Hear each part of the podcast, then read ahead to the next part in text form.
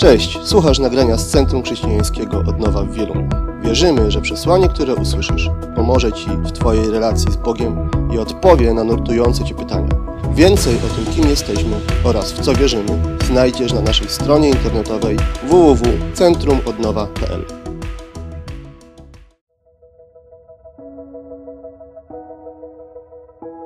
Jezus, przychodząc na ziemię, pokazał nam, że pragnie być blisko nas. Blisko mnie i Ciebie. Blisko naszych zmartwień, problemów i trosk. Sukcesów, uśmiechów i radości. Pytanie, czy Mu na to pozwolimy. W tej serii poruszymy temat bliskości oraz intymnej relacji z Bogiem. Postaramy się odpowiedzieć na pytania, jak ją zbudować i pokazać, jak bardzo Mu na niej zależy. Witam serdecznie tych, którzy są tu na miejscu oraz tych, którzy odsłuchują to kazanie. Mam nadzieję, że ten czas dla Was jest dobry i będzie jeszcze lepszy. Dzisiaj startujemy z nową serią kazań. Zawsze jest tak, że z nowym rokiem staramy się zaakcentować to, co chcemy, aby było ważne w danym roku. I ten, ta seria kazań, czy ten tytuł nie jest przypadkowy. Blisko, coraz bliżej. To mówi nam o tym, jaki ten rok chcemy, aby był. Abyśmy byli blisko, coraz bliżej Pana Boga. Więc dzisiaj e, tą serię rozpoczniemy kazaniem o Bożej obecności. Hmm. Czy zastanawiałeś się kiedyś, zastanawiałaś się kiedyś, jak to jest z tą Bożą obecnością? Czy ona jest w nas, czy do nas przychodzi? A jeśli jest w nas, to jest na stałe, czy raczej można ją utracić?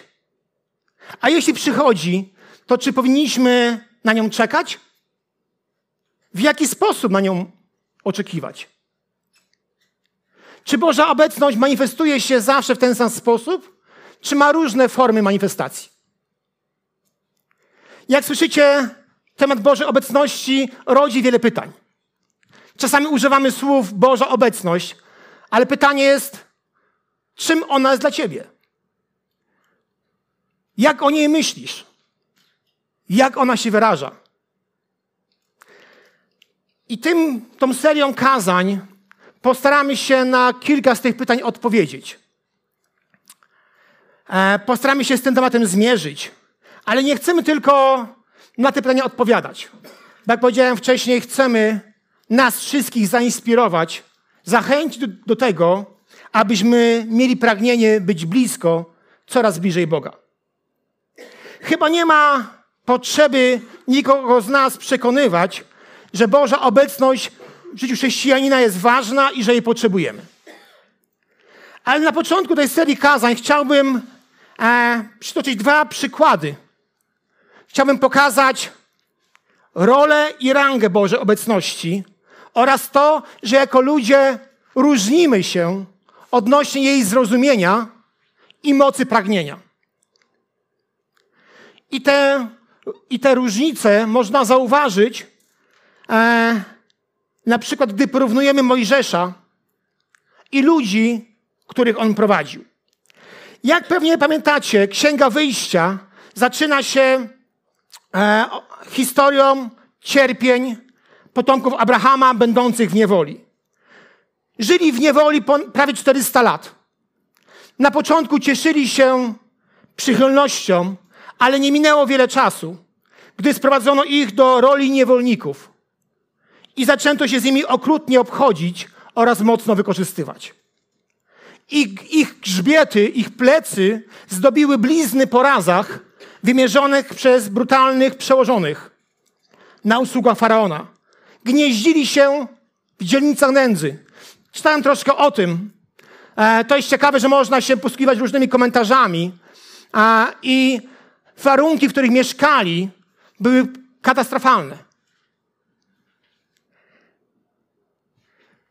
Mieszkali w dzielnicach nędzy, a za posiłki, uwaga, służyły im odpady ze stołów Egipcjan. Wykonując najcięższą pracę, budując dobrobyt swoich egipskich panów, nie mieli krzty nadziei na to, aby w tym uczestniczyć. płakali, gdy tysiące ich dzieci uśmiercono z rozkazu faraona. W katuszach, często cierpieniu, bólu, często wzywali Pana Boga po to, aby pomógł im w, tej, w, tych, w, tym, w tym ich życiu. Prosili o wybawienie i Pan Bóg zareagował na ich modlitwy i ruszył do działania, posyłając wybawcę w osobie Mojżesza. Mojżesz, mimo że był Żydem, z urodzenia był wychowywany jako wnuk faraona na dworze egipskim. Był jednym z Żydów, a był, może inaczej, był jedynym Żydem, który w Egipcie miał lepsze warunki do życia niż ktokolwiek inny.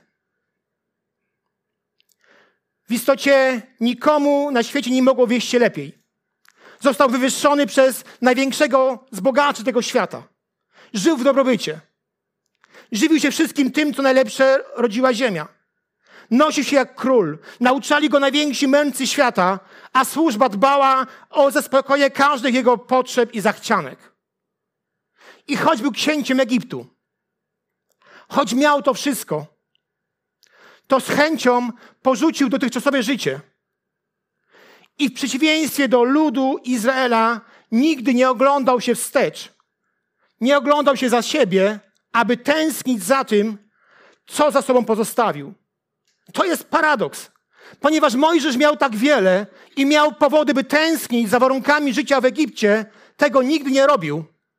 A niewolnicy tęsknili za biciem, cebulą i czosnkiem.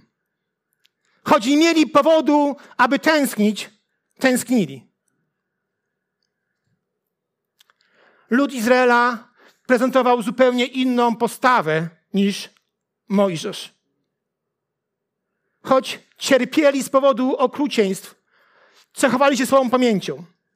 Nawet po wyswobodzeniu i opuszczeniu Egiptu, ilekroć rzeczy układały się inaczej niż chcieli, niezgodnie z ich wolą, żałowali, że wyszli z tego kraju i drwili z modlitw o wybawienie. Komentując jej słowa, jej słowa, jej słowami w rodzaju: lepiej nam było zostać w Egipcie. Mieli dość zuchwalstwa, aby mówić między sobą. Księga Liczb, czternasty rozdział, od drugiego do czwartego wersetu. Szkoda, że nie pomarliśmy w ziemi egipskiej albo i na tej pustyni. Po co Pan prowadzi nas do tej ziemi? Czy po to, byśmy tam padli od miecza? Czy po to, by nasze żony i dzieci stały się tam łupem? Czy nie lepiej nam wrócić do Egiptu? I zaczęli zachęcać się nawzajem: obierzmy sobie wodza i wróćmy do Egiptu. Ponadto tym, co ich odróżniało, co czyniło różnicę pomiędzy Mojżeszem a ludem, było to, że Mojżesz spotkał Boga. To jemu, a nie Izraelowi, ukazał się żywy Bóg w płonącym krzewie na Synaju. Ujrzał ogień i zbliżał się, zbliżył się do niego. Gdy Pan go wezwał, przyszedł do Pana. To, co ich odróżniało, to to, że najpierw z Bogiem spotkał się Mojżesz, a lud Izraela zbliżył się do Boga znacznie później. To nam też o czymś mówi, moi drodzy. Tego, że gdy Mojżesz spotkał Pana Boga, on wiedział, jaki jest Bóg. Gdy spotykasz Boga, gdy doświadczasz czegoś z Bogiem, to prowadzisz, prowadzisz ludzi do tego spotkania. Ale gdy nie spotykasz Boga, to ich tam nie prowadzisz. Gdy spotykasz Boga, gdy Bóg ci się objawia, gdy Boga doświadczasz, to każda twoja rozmowa będzie miała na celu doprowadzenia słuchaczy do miejsca spotkania z Bogiem. Ale jeżeli tego nie, nie doświadczasz, jeżeli tylko jesteś w okowach religii, to prowadzisz ludzi do religii. Myślę, że to, co najbardziej odróżniało, to to, że Mojżesz spotkał Boga i poznał Go. I gdy mówił ludziom o Bogu, to oni Go nie rozumieli. Dlaczego? Bo się nigdy wcześniej z Nim nie spotkali. Tak samo jest w naszych rozmowach. Wielokrotnie, myślę, że wy też macie takie doświadczenie, że rozmawiamy z ludźmi o Panu Bogu. Wszystko ogólnie okej, okay, ale gdy zaczynasz mówić o Jezusie, o tym, kim On jest, co doświadczyłeś, nagle słyszysz, czujesz, że coś się zmienia. Że ludzie się wycofują, że ludzie już nie chcą rozmawiać, że ludzie szukają innego tematu, że ludzie odchodzą od tego tematu, że ludzie mówią, już muszę iść, już muszę jechać, już mi się śpieszy, już to i tamto. Dlaczego?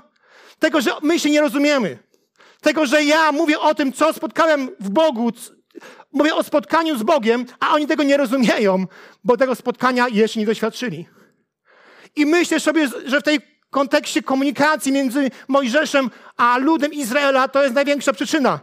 Mojżesz doświadczył Pana Boga, spotkał się z Nim i on próbuje o tym ludziom mówić, a oni słuchają i mówią, ja wolę czosnek i cebulę niż Bożą obecność.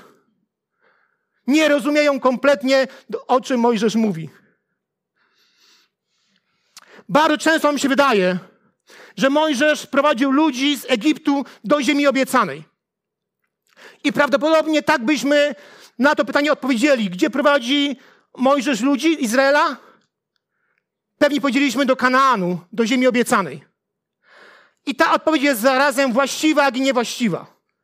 Spójrzmy na słowa Boga, które zostały skierowane do Faraona, a zostały wypowiedziane przez usta Mojżesza. Księga Wyjścia siedem szesnaście.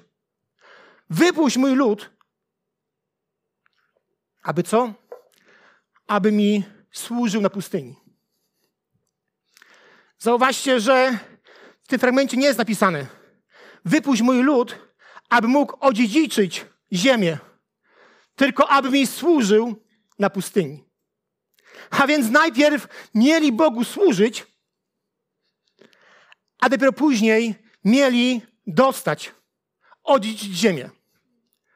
Proszę zauważcie tą kolejność. Lud chciał najpierw dostać. A Bóg mówi, najpierw chcę was nauczyć służyć. A później dać wam to, co jest obietnicą. Kolejna ciekawa rzecz. Gdy prześledzisz tą historię, to dostrzeżesz, że Mojżesz najpierw kierował się ku górze Choreb, zwanej również Synaj, a dopiero później szli w kierunku ziemi obiecanej. To jest ba- bardzo istotne. Dlaczego tak? Gdyż Mojżesz najpierw chciał, aby ludzie osobiście spotkali się z Bogiem, dlatego prowadzi ich do miejsca, w którym On się z Nim spotkał. On prowadzi ich do miejsca, w którym On się z Nim spotkał. Dlaczego? Dlatego, że On Boga doświadczył, więc nie chce najpierw iść do Kanaanu, ale najpierw chce, aby ludzie się spotkali z Bogiem, a gdyby później poszli do Kanaanu. Chciał, aby posmakowali Bożej obecności, a dopiero później pozyskali ziemię obiecaną. Dlaczego Mojżesz najpierw chciał, aby ludzie poznali Boga, tego, który dał obietnicę? Bo wiedział, że gdy, gdyby najpierw przywiódł ich do ziemi obiecanej, wówczas lud Izraela rozkochałby się w obietnicach bardziej niż w tym, który je złożył. Mojżesz, a w zasadzie Pan Bóg, nie mógł się doczekać, aż poprowadzi ich dokładnie w to miejsce, gdzie Mojżesz spotkał się z Bogiem. Bo wiedział, że tylko osobiste spotkanie Boga pozwala właściwie spojrzeć na obietnicę i na służbę. Bez spotkania z Bogiem nie jesteś w stanie spojrzeć właściwie na obietnicę i na służbę. Myślę, że w tej historii jest dla nas ostrzeżenie. Polega ono na tym, abyśmy się nie koncentrowali tylko na tym, co Jezus dla nas zrobił i jakie obietnice złożył, ale na tym, kim On naprawdę jest. Dlaczego jest to takie istotne? Bo w pierwszym wariancie istnieje możliwość, że będziemy wierzącymi, którzy służą Bogu dla korzyści i nie traktują swojej służby jako radosnej reakcji na to, kim On jest. Może doprowadzać do kobiety, która wyszła za mąż tylko dla pieniędzy. Nie znam wiele takich przypadków, a może żadnego, ale wiem, że takie coś istnieje. Myślę, że pobudką takiej kobiety, która wychodzi tylko za mąż dla pieniędzy, nie jest chęć prawdziwego poznania swojego męża, lecz raczej to, co on może dla niej uczynić. Może nawet w pewnym stopniu kocha męża, darzyć go miłością, ale to uczucie wynika ze złych źródeł. A więc nie powinniśmy być ludźmi, którzy podkreślają wagę Bożych błogosławieństw, zarazem nie wykazując zainteresowania relacją z Panem. Ciągle znam wielu ludzi, którzy wyznają to, co dzisiaj śpiewaliśmy. W Bogu mogę wszystko. Ale jeżeli spotykasz Boga osobiście, to dopiero wtedy rozumiesz, o co w tym chodzi. Bo można wejść w niezły kanał, chwytając się tych słów. Nie powinniśmy być ludźmi, którzy udają się do Boga tylko po to, żeby coś uzyskać. Powinniśmy być uczniami, którzy reagują na Jego wezwanie wyłącznie ze względu na to, kim On jest. Tak postąpili pierwsi uczniowie. Oni poszli za Nim, wszystko zostawili, ponieważ mieli przeświadczenie, że On jest Mesjaszem, że jest Zbawicielem. Więc wszystko zostawili z tego powodu, kim był Jezus. Bóg jest powielokroć cudowniejszy od każdej swojej obietnicy. Jest wspanialszy od tego, co mówi.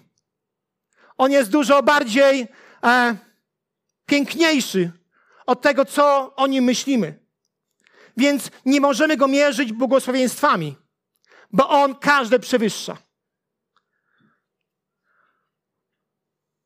Nie wiem, czy to odkryłeś, ale Bóg chce, abyśmy kochali Go bezinteresownie. Nie dlatego, aby spełnia nam obietnice. Nie dlatego, że tak jest łatwiej żyć. Ale Bóg chce, abyśmy kochali Go bezinteresownie. W chorobie czy w zdrowiu. W ucisku czy bez ucisku. Wtedy, gdy masz pracę, gdy, czy gdy jej nie masz. On nie chce, aby ta miłość się zmieniała. Ona, on chce, aby ciągle była w tym samym miejscu, aby ona była bezinteresowna. Boża tęsknota za relacją z Jego ludem nigdy się nie zmniejszyła, ani się nie zmienia, gdyż dokładnie to samo pragnienie przejawia się z wielu kart Biblii. Bóg pragnął i ciągle pragnie przed nami się ujawniać, aby ludzie Go poznali i Go pokochali. Mimo wielu starań Pana Boga lud Izraela nie rozumiał, o czym On do nich mówi. Myślę, że ciągle w tej komunikacji coś szwankowało. Uważam, że źle patrzyli na Boga. Uważam, że ta Boża obecność nie była w nich, dlatego nie mogli rozumieć dokładnie słów, które im na przykład Mojżesz przekonywał, przekazywał. I myślę, że tak samo wtedy i teraz obecnie, współcześnie, wielu ludzi rozmija się z tym, jaki jest Bóg.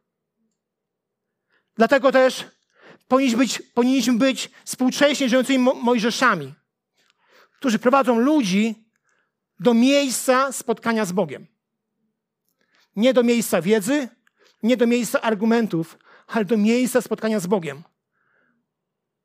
Bo jeżeli przeanalizujesz swoje życie, co cię odmieniło? Miało to pewnie wpływ jakieś argumenty. Miało, na, miało, miało jakąś wagę w tym wszystkim, pewnie jakieś, jakieś relacje. Ale najbardziej zmieniła cię relacja z Bogiem. Spotkanie z Bogiem. To, że Go doświadczyłeś. To, że Go usłyszałeś. To, że cię dotknął. To, że doświadczyłeś Jego obecności. To nas zmienia. I myślę, że Mojżesz robił wszystko, co możliwe, aby ludzie to rozumieli. Ale niestety, jak znamy historię, rozminęli się ze swoim powołaniem, swoim przeznaczeniem. I większość z nich, duża większość z nich, zmarła na piasku pustyni, na piaskach pustyni, nie otrzymawszy czy nie doświadczywszy tego, co było Bożym planem. Kolejny bohater dzisiejszej drugiej historii Żył wiele lat później. Można powiedzieć, że jednak był reprezentantem tego pokolenia, które chodziło po pustyni. Saul był powołanym przez Boga, ale nie dbał o Bożą obecność.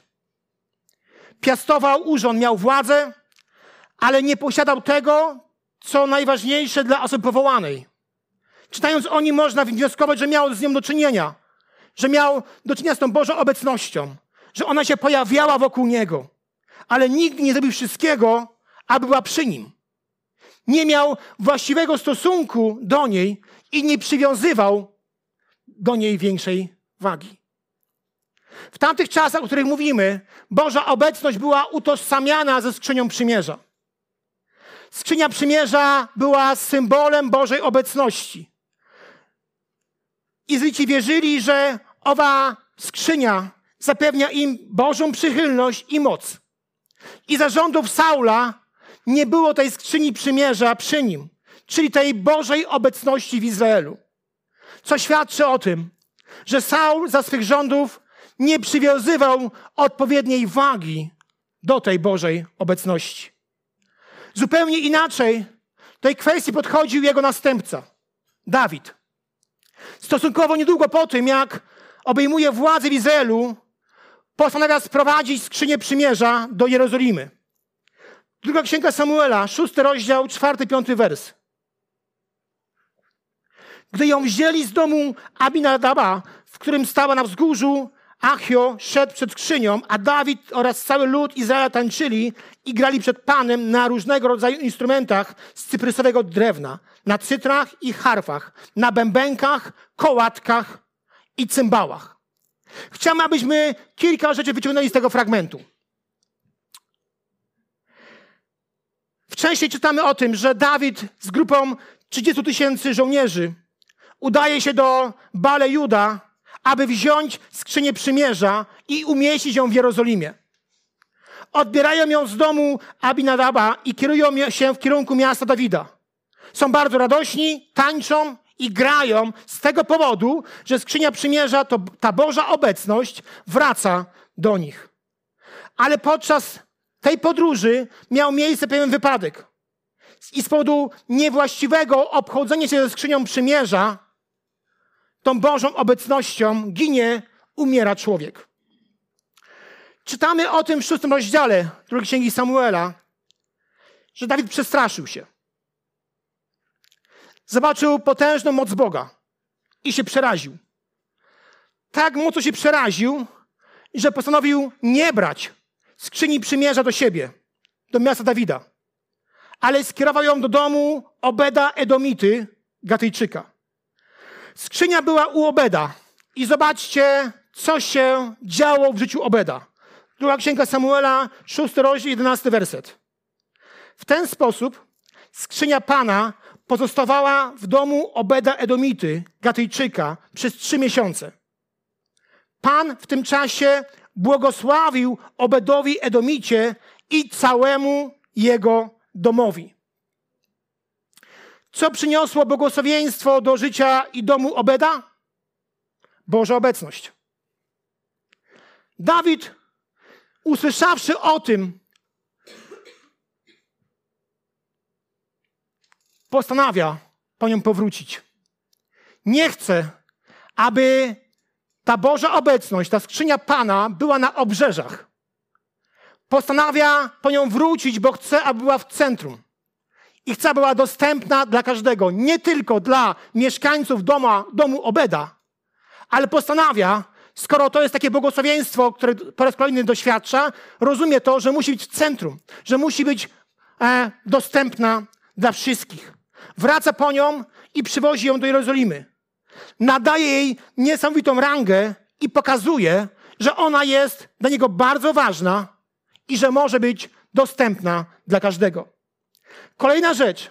Zauważcie, jaka była radość z powodu odzyskania tej skrzyni, czyli tego symbolu Bożej obecności. Gdy znowu wracamy wcześniej w, tym, w tej historii, widzimy, widzimy losy Izraela i jedna z rzeczy, która e, rzuca się w oczy, to brak radości. A tu nagle Gdy wracają ze skrzynią przymierza, tańczą, grają, są radośni.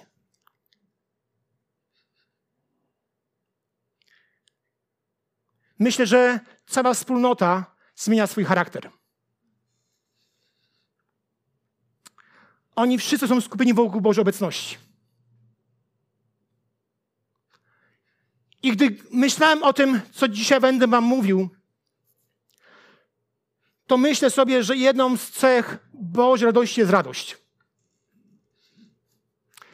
Jeżeli doświadczasz Bożej obecności, śmiejesz się w duchu czy na twarzy. Masz inne podejście do życia, do ludzi, do Pana Boga. Gdy do tej Bożej obecności doświadczasz, po prostu zmieniasz się. Być może na co dzień nie tańczysz ani nie śpiewasz, ale gdy coś doświadczasz z Bogiem, może tańczysz, może śpiewasz. Naprawdę jesteś zupełnie innym człowiekiem. I myślę, że to widzimy. Nie wiem, czy wszyscy z tych trzydziestu tysięcy ludzi tańczyli, śpiewali, ale czytamy o tym, że ta wspólnota zmieniła swój charakter. Że gdy skupili się wokół Bożej obecności, coś się w nich zmieniło. Byli innymi ludźmi. Inne było nastawienie. Inna ich mentalność. Kolejna rzecz, która, która wynika z tego fragmentu. Gdy mamy Bożą obecność, to mamy błogosławieństwo. Dom Obeda doświadczał błogosławieństwa. Gdy mamy Bożą obecność, to mamy błogosławieństwo. To mówi nam też o tym, że Boża obecność musi być w centrum i, i że może być dla każdego dostępna. Boża obecność zmienia swój charakter, w sensie charakter wspólnoty. Wpływa na ludzi, na ich nastawienie, na ich podejście do życia. To są wszystkie cechy Bożej obecności. Czy jej pragniesz? Jest jeszcze jeden, jeszcze jedna cecha Bożej obecności, którą chcę już zakończyć. W pierwszej księdze Samuela w piątym rozdziale czytamy o tym, że skrzynia przymierza została zdobyta przez Filistynów i że wnieśli ją do świątyni Dagona. Od wersu drugiego czytamy. Pierwsza księga Samuela, piąty rozdział, od drugiego do czwartego wersetu. Wnieśli ją do świątyni Dagona i ustawili obok swego bóstwa. Gdy jednak Ażdodczycy wstali wcześnie rano i weszli do świątyni, spostrzegli, że Dagon leży twarzą ku ziemi przed skrzynią Pana. Podnieśli go więc i ustawili na jego dawnym miejscu. Lecz kiedy zjawili się w świątyni następnego dnia wcześnie rano, Dagon znów leżał twarzą ku ziemi przed skrzynią Pana. Tym razem jednak głowa Dagona i obie jego dłonie leżały odcięte na progu.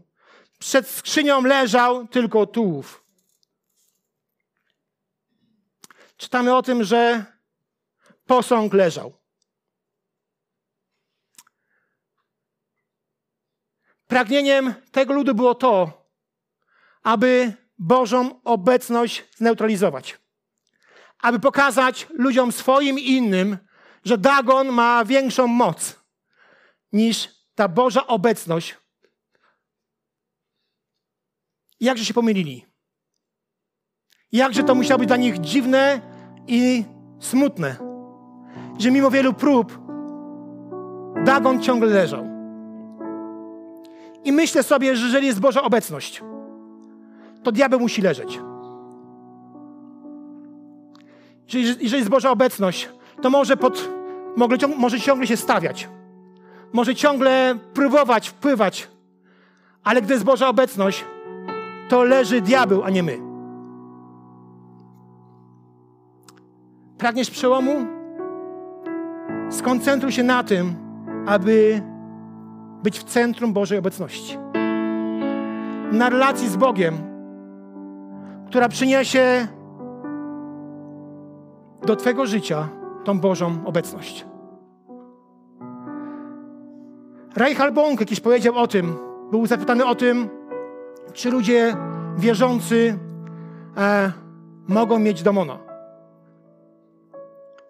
Powiedział rzecz, która jest, która jest e, prawdziwa i może nie jest jedyną odpowiedzią, ale jest tą odpowiedzią, która coś pokazuje. Powiedział, e, że na gorącym piecu żadna mucha nie usiądzie. I coś w tym jest. Nawet myślałem sobie wczoraj, ale nie widziałem muchy siadającej na gorącym piecu. I myślę sobie, że to świadczy o tej Bożej obecności. Jeżeli ona w nas jest, jest gorąca, to Dagon, ktoś inny musi leżeć. Że w taki czy inny sposób zwyciężamy. Że Boża obecność przez nas triumfuje. I myślę sobie, że wiele było prób polegających na tym, żeby zminimalizować rolę Boga, aby Go umniejszyć, albo Go pomniejszyć, aby, aby tą Bożą obecność sprowadzić do małej rangi. Ale gdy jest Boża obecność, wszystko inne musi się poddać. Chciałem się modlić. Chciałem się modlić o to, aby ta Boża obecność była w nas wulkanem. Aby ona była w nas tym gorącym uczuciem, tym, co wszystko zmienia. Nie wiem, czy jesteś w tym miejscu i uważasz, że ta Boża obecność jest w tobie. Jeżeli jest, a w to wierzę, to poproszę Pana Boga o to, aby była w nas wulkanem. Aby była tym gorącym piecem, na którym nie usiądzie żadna mucha. A jeżeli myślisz o sobie, że tej obecności Bożej nie posiadasz, to módlmy się o to, aby dzisiaj w wyniku spotkania z Bogiem ona mogła być częścią twojego życia. Bóg chce, abyśmy się cieszyli Bożą obecnością, abyśmy się z niej radowali. Bóg chce, aby była w centrum naszego życia. Bo gdy jest w centrum naszego życia, wtedy jest błogosławieństwem. I gdy ona jest w naszym życiu, to diabeł jest bezsilny. Amen? Bóg też chce, aby była w centrum naszego życia, bo gdy ona jest w centrum naszego życia, to zmienia się charakter wspólnoty. Różnimy się, wspieramy, ale jednoczy nas jedno pragnienie Bożej obecności w centrum. I to sprawia, że każda inna, każdy inny problem, każde inne wyzwanie staje się mniejsze, bo łączy nas wspólny mianownik, Boża obecność. Proszę, powstańcie. Jak powiedziałem, że dzisiaj masz o tym przekonanie, a wierzysz, że tak jest, że jest w tobie Boża obecność, to proś Pana, aby On ją ożywił, aby była wulkanem, aby była e, tym najważniejszą rzeczą w twoim życiu. Jeśli dzisiaj potrzebujesz modlitwy w tej kwestii, zawsze do tego zapraszamy. Jest grono liderów, jest grono ludzi, którzy mogą pomóc ci w tej sprawie. A może dzisiaj nie czujesz, że ta Boża obecność jest treścią twojego życia. To jest też moment dobry do tego, aby się to modlić. Proszę, nie, nie sprawiajmy, że Boża obecność będzie poza centrum. Dawid nie chciał, aby była na obrzeżach. My też nie chciejmy, aby była dodatkiem do naszego życia. A, no faktycznie, Boża obecność, no faktycznie, coś takiego jest. Niech ona jest w centrum. Niech każde spotkanie z Jezusem sprawi, że to Boża obecność się manifestuje. Że czujesz, że rozmawiasz, że czujesz, że jesteś, że czujesz, że jesteś tak blisko, jak On blisko jest ciebie. Nie zakopujmy tego pragnienia. Wołajmy pa- do Pana o to, aby to ożywił. Nie traćmy dni. Nie traćmy dni. Zabiegajmy o to, aby to Boża obecność każdego dnia, nam doświ- każdego dnia była w nas doświ- przez nas doświadczana. Panie, modlę się o to, abyśmy byli blisko, coraz bliżej. Panie, modlę się o to, abyśmy dzisiaj mogli być w miejscu, w którym być może po raz kolejny zawołamy: Jezu, pomóż mi. Jezu, chcę być blisko Ciebie, tak blisko, że ta Boża obecność będzie się manifestowała przez moje życie. Panie, spraw, abyśmy byli współczesnymi Mojżeszami, abyśmy sami doświadczając Boga kierowali ludzi do spotkania z Tobą.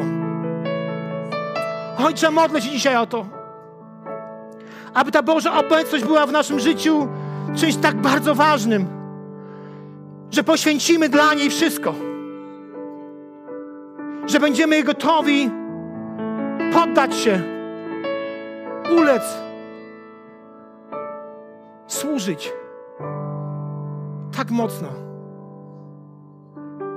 Bo Boża obecność jest dla nas tak cenna. Dzisiaj modlę się, Panie, o to, aby wzrosło w nas pragnienie. Abyśmy wraz z tym nowym rokiem pomyśleli sobie, to jest rok mojego rozwoju. Rok rozwoju mojej relacji z Jezusem Chrystusem. Rok relacji, która się będzie manifestowała Bożą obecnością.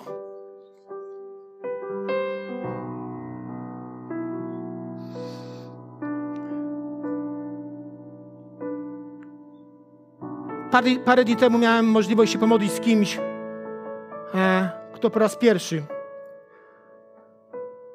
miał możliwość, żeby ktoś się niego pomodlił. To nie mówię po to, aby cokolwiek osiągać, ale do tej pory dostaję es em esy, że mówi, że choć ma ponad trzydzieści lat, to nigdy nie doświadczył takiej Bożej obecności.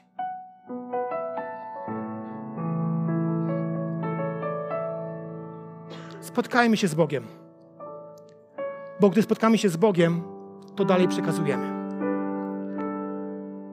Jeżeli się nie spotkamy z Bogiem, tylko z religią, to przekazujemy zasady, wymogi, re religię. Panie, modlę się o to, abyśmy mieli ogromne pragnienie, aby Boża obecność była w nas na stałe. Abyśmy byli tacy gorący, że żadna mucha nie usiądzie na naszym życiu. Jeśli ktoś z Was potrzebuje dzisiaj modlitwy podczas tej pieśni, zapraszam.